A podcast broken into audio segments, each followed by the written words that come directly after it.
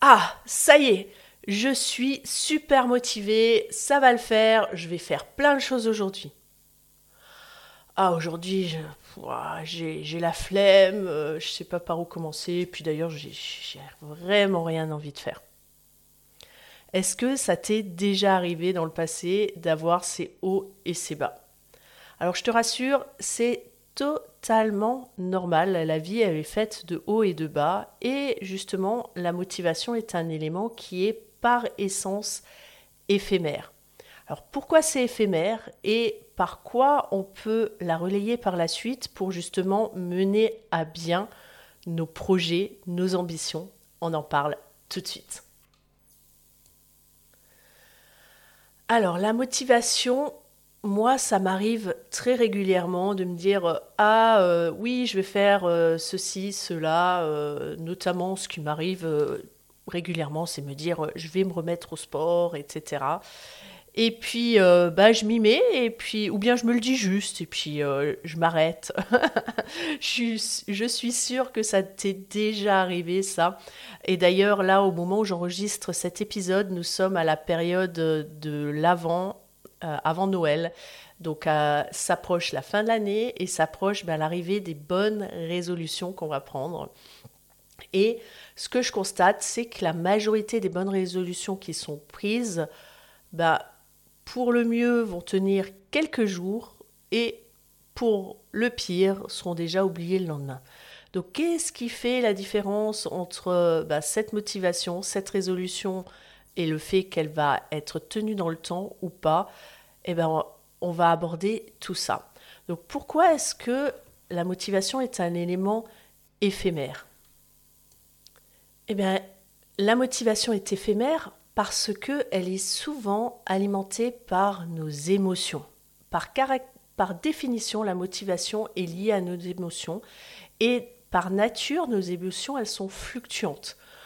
Surtout, il faut l'avouer, hein, on peut rentrer un petit peu dans les clichés. À ce moment-là, nous les femmes, on a des émotions qui sont fluctuantes, qui sont également liées à nos hormones. Donc on peut passer de l'enthousiasme et l'excitation, et puis tout à coup, tout ça, bah, ça s'effondre face au train-train quotidien, à la routine du quotidien et surtout aux défis inattendus auxquels on va devoir faire face. D'autant plus quand on est chef d'entreprise et maman. Bah, je pense que tu vois de quoi je parle. On peut être très vite face à euh, bah, des, des déconvenus, des surprises liées à nos enfants.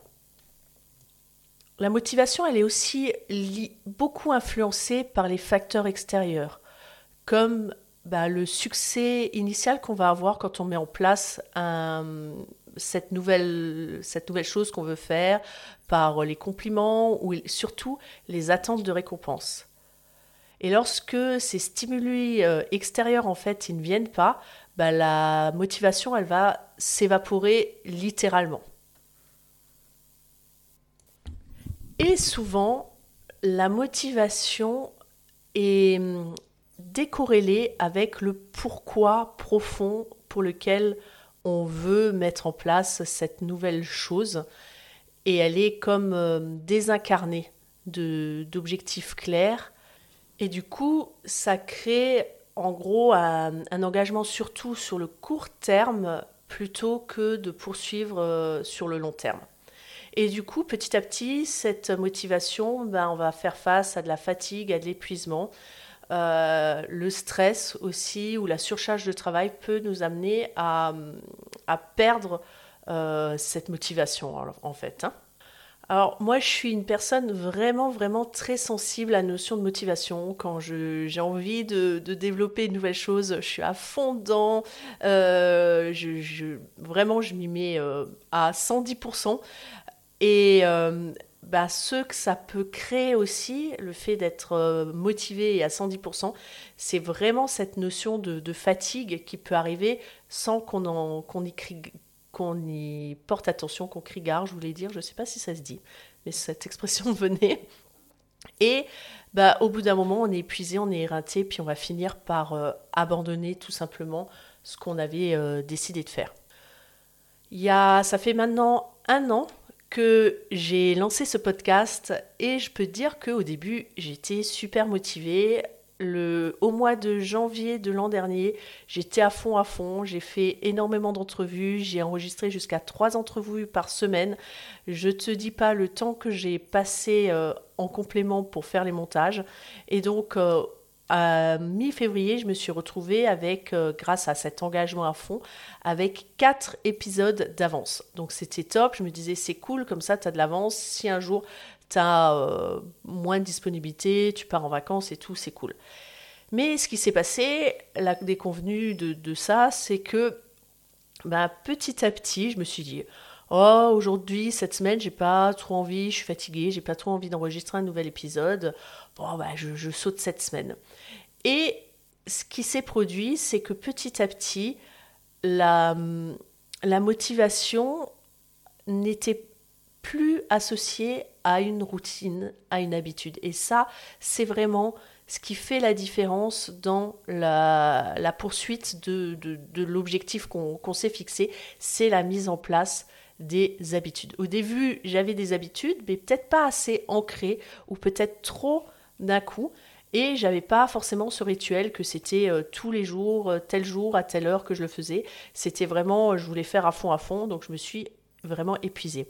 Et d'ailleurs, je veux te, j'en profite pour te citer euh, une citation qui dit La motivation te fait démarrer, mais c'est l'habitude qui te fait continuer. Et en fait, lorsque tu comprends ça, par la suite, lorsque tu vas vouloir bah, mettre en place des nouvelles choses, quand tu vas être motivé, ce qui va être capital, c'est de définir quelles vont être les routines que tu vas mettre en place. C'est vraiment euh, un élément essentiel pour te permettre de ben, continuer une fois que la motivation et les premières endorphines, les, les, hormones du plaisir que tu sécrètes lorsque tu fais quelque chose qui te fait du bien et que tu as plaisir, et que ces, ces endorphines puissent continuer sur le long terme. La première des choses, ça va être de définir ta, ton organisation, comment tu le fais. Alors des exemples de routines, je peux t'en donner plein. Si tu en as besoin, moi, par exemple, j'ai remarqué que ce qui nous permet de persévérer dans ce qu'on a envie de faire, c'est de tout faire pour se rendre les choses faciles, pour de déterminer quel est le moment le plus opportun pendant lequel tu vas pouvoir faire ce que tu veux faire pour pas être dérangé. Donc, pour ma part, par exemple, euh, je fais de la musique et le plus important pour moi, c'est de définir à quel moment je vais faire de la musique et euh, auquel je sais que je ne vais pas être euh, dérangée. Bah, pour moi, le moment le plus simple, c'est des moments où mes enfants ne sont pas là, où ils sont à l'école. Et donc, du coup, j'ai défini dans mon emploi du temps les horaires auxquels bah, je vais répéter euh, mes partitions sur lesquelles j'ai envie de progresser.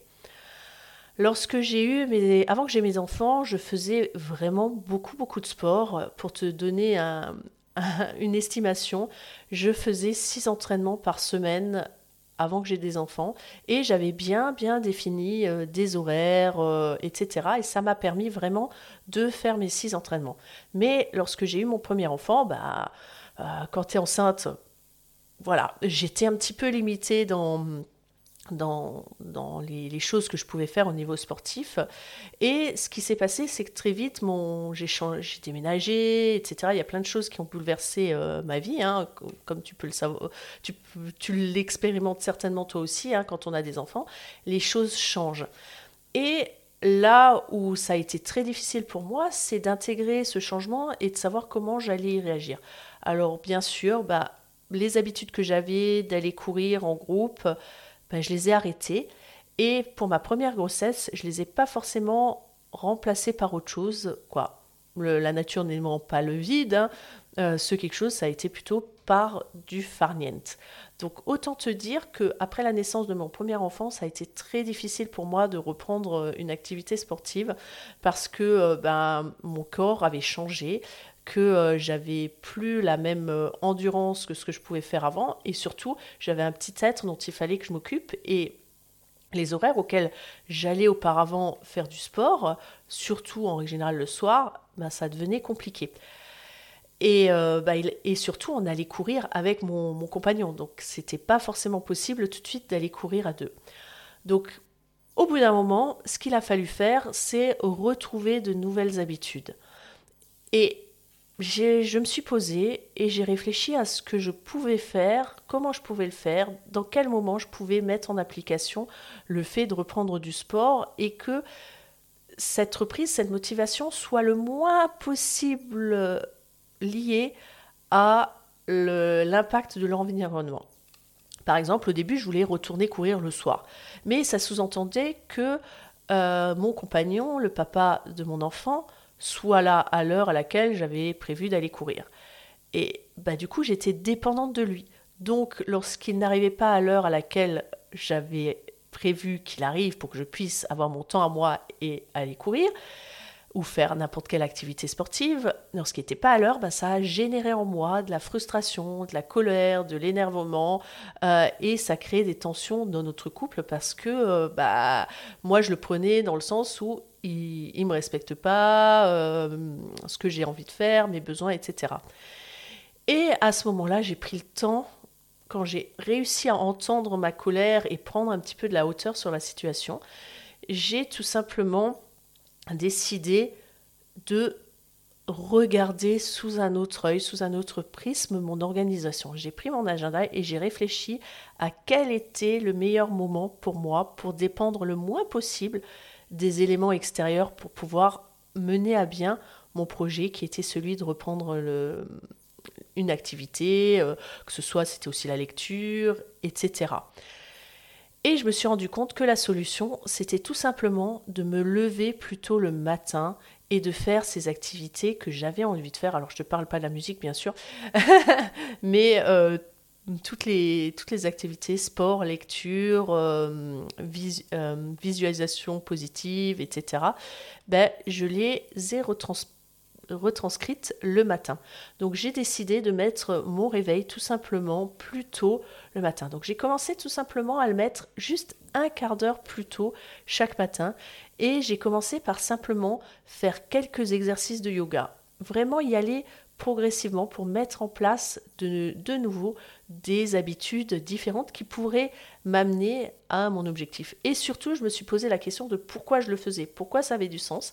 Bah, le pourquoi, c'était parce que je, j'avais besoin de me retrouver moi, pour moi, m'occuper de moi, parce que tant que pendant que j'étais enceinte et les premiers semaines, premiers mois où j'avais mon enfant, bah, toute l'attention était vers mon enfant et j'avais besoin de me retrouver par rapport à moi et retrouver mon corps, retrouver mes sensations, m'occuper de moi.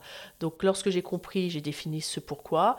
J'avais besoin de retravailler mon corps qui avait changé, bah, il fallait que je le raffermisse. Donc je me suis mise à faire quelques postures de yoga. Euh, ça me prenait 5 minutes de yoga, 5 minutes de méditation tous les matins.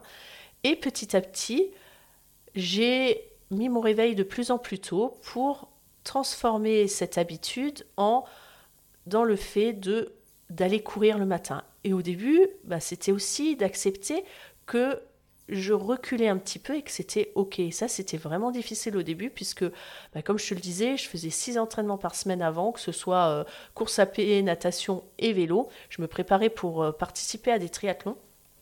Et autant te dire que d'accepter d'aller euh, courir et de faire juste 5-6 km pour moi, au début, c'était un petit peu dur et les 5-6 km, je ne les faisais pas à la même vitesse, au même rythme que je faisais avant. Mais je me suis dit, c'est ok, tu vas reprendre petit à petit et c'est vraiment par les premiers pas, les premières actions qui vont ancrer, mettre en place des habitudes qui vont être importantes. Ça aussi, c'était important pour moi d'accepter que c'est pas grave, je vais pas tout de suite faire 20 euh, km, je vais pas pouvoir y arriver, mais c'est en faisant les quelques pas que je vais y arriver. En ayant cette habitude, et même quand parfois j'ai pas envie, je me dis je sors quand même, même s'il faut que je, marche simplement, c'est ok. Ou si euh, ce jour-là j'ai pas trop envie d'aller courir, mais ben, je me lève quand même, je fais quelque chose qui va me permettre de sécréter des hormones, des hormones du plaisir et des hormones de la confiance en moi. Je vais me sentir vraiment confiante dans le fait de me dire, bah, tu vois, tu es capable de tenir tes engagements. Autre élément, je te parlais tout à l'heure, le fait de faire en sorte de se faciliter les tâches. C'était le, premier élément, c'est de définir le bon horaire pour limiter euh, l'influence extérieure. Et moi, ce que j'ai mis en place aussi, c'est de mettre les conditions favorables pour pouvoir faire ce que j'ai à faire.